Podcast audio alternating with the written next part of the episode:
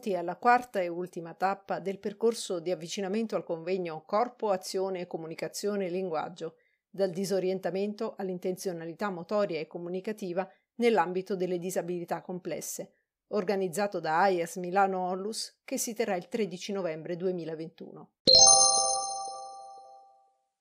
Io sono Paola Liberace, giornalista e moderatrice del convegno in questa tappa concluderemo insieme il nostro percorso in dialogo con i nostri ospiti, relatori del convegno.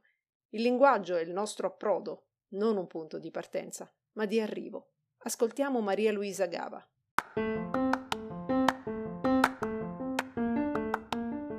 Quello che io ho fatto per trovare una modalità di lavoro con dei bambini che avesse senso e significato vuol dire aver scavato sotto il linguaggio. Io ho scavato sotto il linguaggio, sempre di più, sempre di più, sempre di più. Perché se scavo sotto il linguaggio trovo come si sono costruiti i significati. I significati non sono lessicali, sono senso percettivi, emozionali, motori e questa parte qui è la parte semantica fenomenica che sta sotto il linguaggio. Il linguaggio è la cristallizzazione di questa cosa. Ma se non c'è quest'altra parte, il linguaggio è vuoto di significato.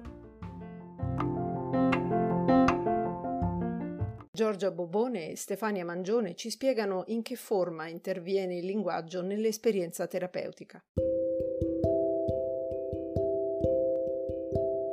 Nel lavoro che facciamo ci siamo resi conto che il linguaggio non deve essere inteso solo ed esclusivamente come verbale, ma bensì come strumento di comunicazione e partecipazione del soggetto rispetto al suo mondo circostante. Abbiamo anche compreso che la forma di comunicazione più consona ad ogni soggetto emerge nel momento in cui lo stesso ha la possibilità di fare esperienza diretta del mondo che lo circonda attraverso procedure concrete che partono dalla sua motivazione.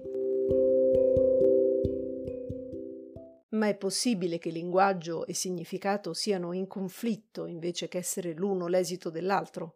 Ascoltiamo Cristina Cremonini.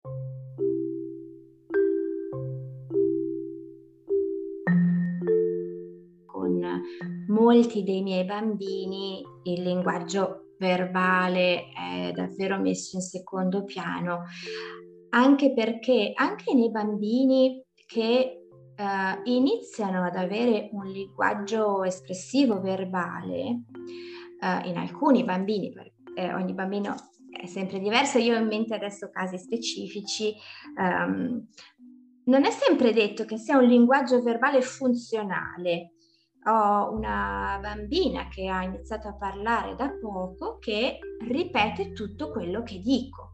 E, e, quando lei ripete quello che dico, perché ha sviluppato, siamo riusciti a lavorare bene sull'imitazione, ha preso benissimo uh, a imitare anche uh, fisicamente l'imitazione, l'imitazione gestuale e l'ha riversato anche nel linguaggio.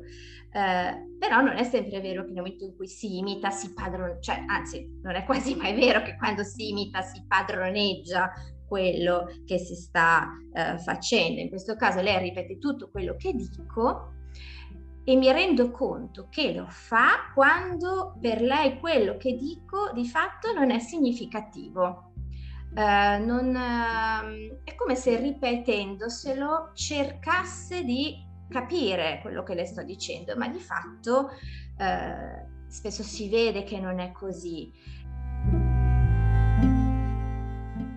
Spesso in riabilitazione ci si confronta con l'equivocità dei significati e quindi con la necessità di risalire alle origini del linguaggio, come racconta Manuela Ballabio,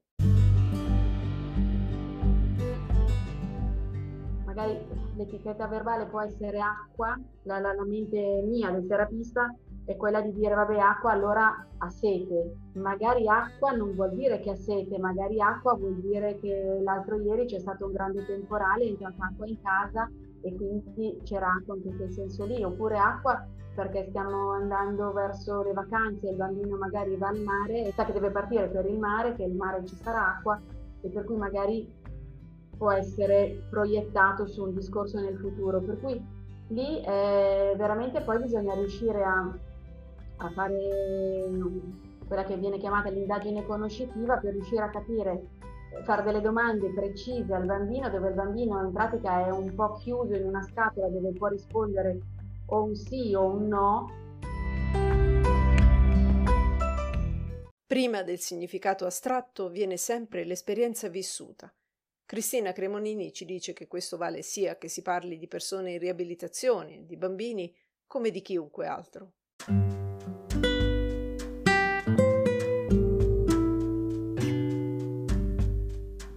Siamo noi a dare un significato magari universale a tutta una serie di parole, ma è al bambino che impara, non gli importa niente se quella parola ha un certo significato, se lui l'ha presa in un certo contesto e per lui vuol dire tutt'altro, per lui vuol dire tutt'altro. Ovvero anche per gli adulti, ci sono fior di malintesi su sfumature di significato, eh, perché ognuno interpreta anche il linguaggio sulla base della propria esperienza.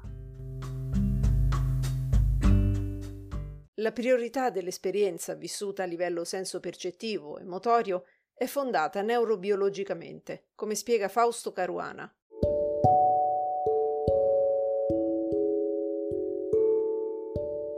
Se uno pensa alle origini del linguaggio, uno potrebbe immaginare anzi di fatto si sono immaginate due vie. Eh, una è che il linguaggio emerge in maniera in qualche modo autonoma dalle vocalizzazioni, da un sistema vocale, e poi c'è un'altra teoria ehm, che addirittura risale a Condillac, quindi dal 1700 circa, ehm, che invece sostiene l'origine gestuale del linguaggio, no? l'idea che il linguaggio nasca in realtà dal, dal, dal gesto, dal gesto manuale proprio, no? sia una sorta di ehm, qualcosa che si sviluppa a partire dal, dal, gesto e quindi dalla manualità, dal sistema motorio. Questa teoria è stata poi ripresa eh, diversi anni fa, negli anni 90 circa, anni 90-2000, da Giacomo Rizzolatti e da Michael Arbin, che avevano sostenuto la possibilità che il linguaggio si sia sviluppato proprio dalla, dal, da alcune caratteristiche del sistema motorio e quindi dallo sviluppo della gestualità. Addirittura avevano sostenuto che l'area di Broca, quindi l'area che nel, nel lobo del giro frontale inferiore sinistro è preposta alla produzione del linguaggio fosse da un punto di vista evolutivo una, una, succursale del sistema motorio e non una succursale del sistema prefrontale come alcuni sostengono. Ora molti dicono che in realtà l'area di Broca probabilmente tiene dentro tante cose, tra cui alcune componenti più cognitive prefrontali, ma anche sicuramente alcune componenti del sistema motorio. E quindi l'ipotesi che il linguaggio in qualche, po- in qualche modo dipenda anche dalla gestualità del sistema motorio, eh, nasceva già allora. Poi questa idea si è sviluppata, eh, si è sviluppata molto, adesso eh, si, si, pensa moltissimo alla continuità tra eh, linguaggio e sistema motorio.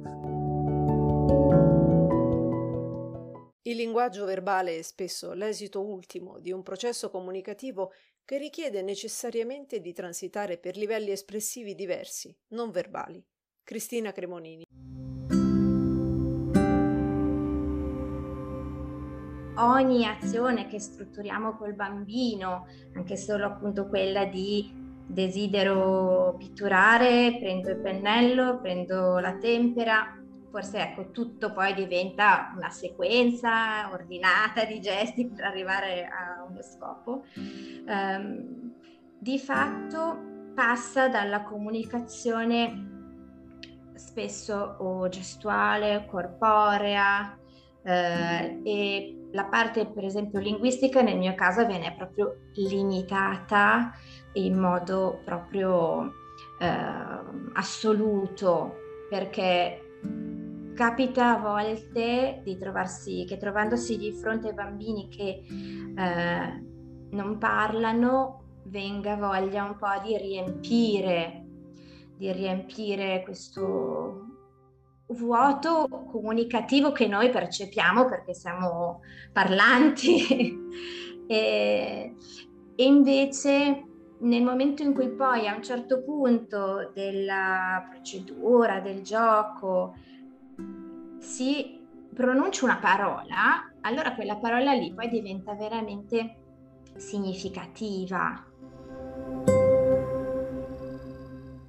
Per le persone coinvolte in un percorso di riabilitazione cognitiva, il linguaggio simbolico e articolato è una conquista. Ettore Caterino spiega come nell'approccio del metodo CMI questa conquista sia la naturale conclusione del percorso di esperienza condivisa, compiuto insieme dal bambino, dal terapista e dai caregiver.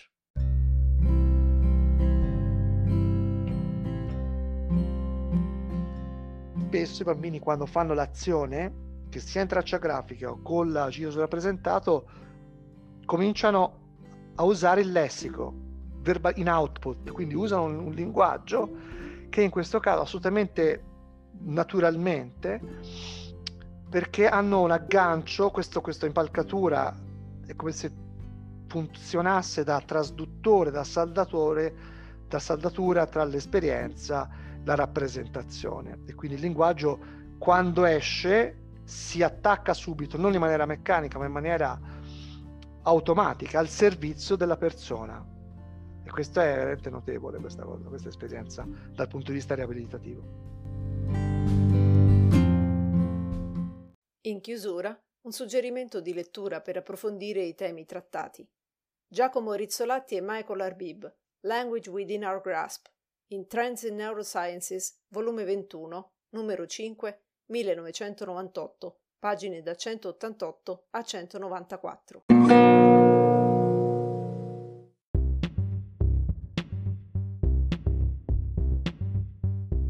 Sono stati con noi Maria Luisa Gava, psicologa, ideatrice del metodo CMI, Giorgia Bobone, educatrice, e Stefania Mangione, logopedista dell'ANFAS di Imperia, Manuela Ballabio, logopedista, e Cristina Cremonini, psicomotricista dell'AIAS di Milano, Fausto Caruana, neuroscienziato dell'Università di Parma, Ettore Caterino, medico neuropsichiatra infantile, responsabile della rete aziendale autismo dell'azienda USL Toscana Sud.